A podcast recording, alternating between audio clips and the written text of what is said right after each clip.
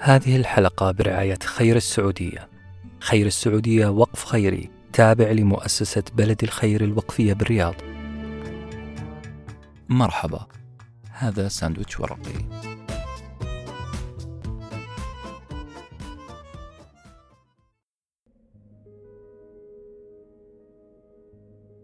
إذا كنت تؤمن بنهاية العالم، بل كنت تنتظر نهاية العالم، وقاعد تكدس المؤشرات على أن الحياة تتجه لنفق مظلم. فعليك أن تفكر مرة ثانية وثالثة.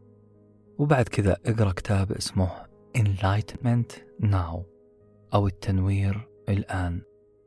هذا الكتاب من شأنه أنه يعيد توجيهك بطريقة لا تتوقعها. البشر مشكورين منذ بدء الخليقة. حاولوا أنهم يفككوا لغز الحياة. مروا بآلاف الفلسفات؟ اخترعوا المفردة تلو الأخرى. وكل هذا عشان يميزوا دلالات فلسفاتهم. الوجودية مثلا ضد الوضعية المنطقية الوضعية المنطقية اللي تلت العقلانية الأوروبية وهكذا. أسماء ومفاهيم كثيرة. إلا أن كلمة جديدة دخلت الساحة الفكرية منذ القرن السابع عشر ولا زالت هذه الكلمة تؤثر في العالم.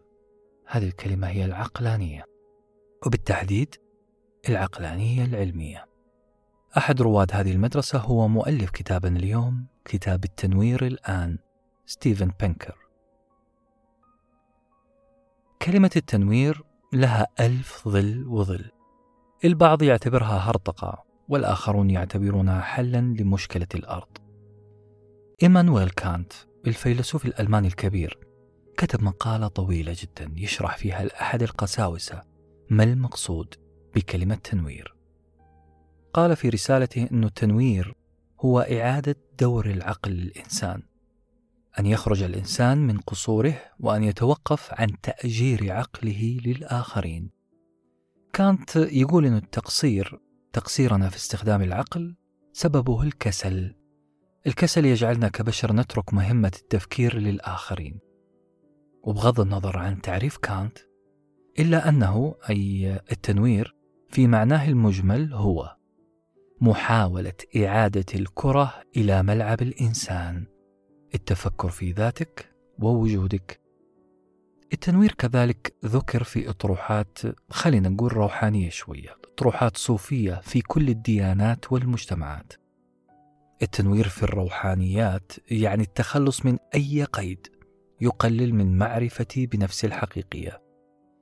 التنوير هو الوصول لحالة وعي كامل وحرية تامة وللأسف إنها حرية حتى من العقل المفكر.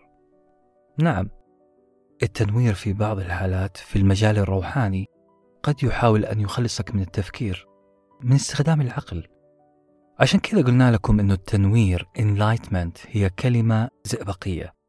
صعب التحكم بها صعب إدراك شكلها. لذلك نرجع ونقول التنوير عند كانت هو تحرير مصدر التفكير. أما عند الروحانيين فالتنوير هو السيطرة تماما على مصدر التفكير وهو العقل. طيب والحل؟ أي تنوير يقصده هذا الكتاب كتاب اليوم كتاب اللي بعنوان التنوير الآن. التنوير المقصود في هذا الكتاب هو أن تستغني عن حلطمات وسوداوية الفكر الغربي. هذا الكتاب هو تنوير علمي مبني على الأرقام quantitative data. يحاول الكتاب أن يوصل لنا رسالة مفادها بعكس ما يتحلطم به معظم سكان الكرة الأرضية. الأرض يا جماعة تتجه نحو التحسن.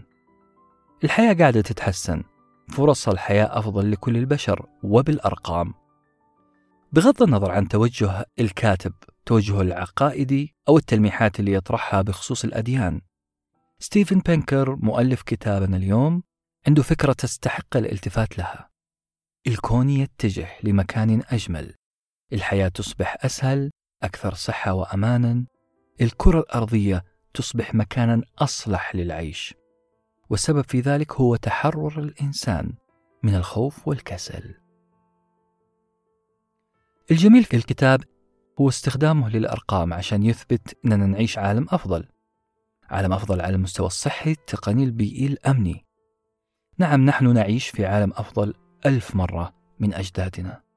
وهذه نظرة تستغرب أحيانا تستغرب في ظل طرح كئيب جدا طرح يائس سلبي. هذا الطرح يرى أن الأرض تتجه لمنحدر كبير. الكتاب عبارة عن نظرة إيجابية قد تجعلنا نلبس نظارة وردية. أخيرا راح نلبس نظارة وردية. نرى فيها جمال العالم الآن ونستكمل دورنا في بناء مستقبلنا. الكاتب يحاول تنويرنا ورفع إحساسنا بالوجود من خلال حقائق من خلال استعراض 75 صورة توضيحية وإحصائية. يثبت فيها كيف أننا نعيش عالم يستحق أن نتأمل فيه ونمتن لوجودنا فيه.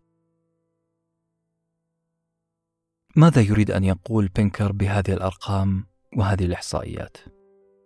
يريد أن يقول أن العلم ووعينا بالعلم وتطبيقنا لتطبيقات العلم ساهم في العصور الأخيرة أن نعيش حياة أطول، نجد طرق أكثر للمتعة، نصل للمعلومات بسهولة، نتواصل مع ثقافات الآخرين ونفهمها بشكل أعمق. يقول بينكر أنه كل المقارنات بالعصور الماضية هي مقارنات ظالمة لأنه كفة هذا العصر اللي نعيشه أفضل ألف مرة من العيش في الماضي. الكتاب من شأنه أن يصدم كل القراء بعد قراءته. بس ليش؟ لأنه حيثبت بالأرقام أننا نعيش الآن في عصر عدد الحوادث أو نسبة الحوادث فيه أقل ب 99% من الثلاثين سنة الماضية. إننا أقل عرضة للموت من الأعاصير والبروق بنسبة 69% عن الثلاثين سنة الماضية.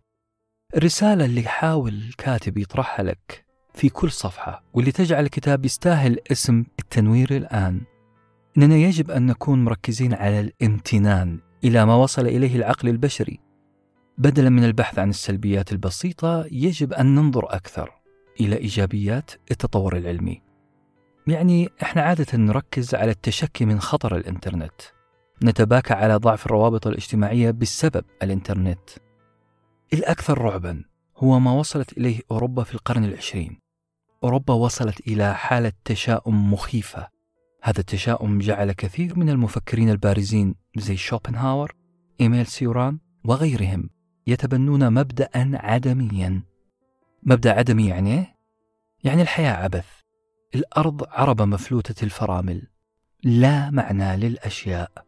كل شيء عدمي كل شيء لا معنى له.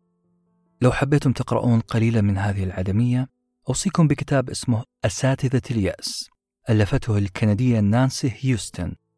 الكتاب مترجم للعربية وبلغة جميلة جدا. لو حابين تطلعوا عليه وعلى أين وصل التشاؤم السوداوية بين البشر في القرون الأخيرة؟ قد تتساءل عزيزي المستمع والمستمعة لماذا هذا الكتاب بالذات؟ جواب هذا السؤال قدمه ستيفن بينكر نفسه المؤلف. قدمه في بداية فقرته في مؤتمر تيد عندما قال عندما تفتح الجريدة أو تسمع نشرة الأخبار تداهمك قشعريرة. كلمات كثيرة سلبية مثل الظلم، العدوان، إطلاق نار، تلوث، فقر. هذه هي أول الكلمات اللي تستقبلك كل صباح. هذه بعض الأسباب اللي جعلت سنة 2016 تعتبر أو ترشح كأسوأ سنة في التاريخ. على الأقل إلى أن جاءت سنة 2017 وانتزعت هذا اللقب. في خطأ في منهجنا البحثي في خطأ في نظراتنا المحدقة في كل سلبي. ما أدري بصراحة من أين أتت هذه السلبية. رغم أن الأرقام والحقائق تقول أننا نعيش حياة أفضل مئة مرة من الثلاثين سنة الماضية. اليوم هنالك 12 حرب بينما قبل 30 سنة كانت تشتعل 23 حربا في العالم. اليوم فقط 60 ديكتاتورية أما قبل 30 سنة كان هناك 85 ديكتاتورية. معدل الفقر انخفض من 37% إلى 10% معدل الوفيات بسبب الإرهاب في أوروبا انخفض إلى النصف. هذا هو كلام بينكر وهذه إحصائياته.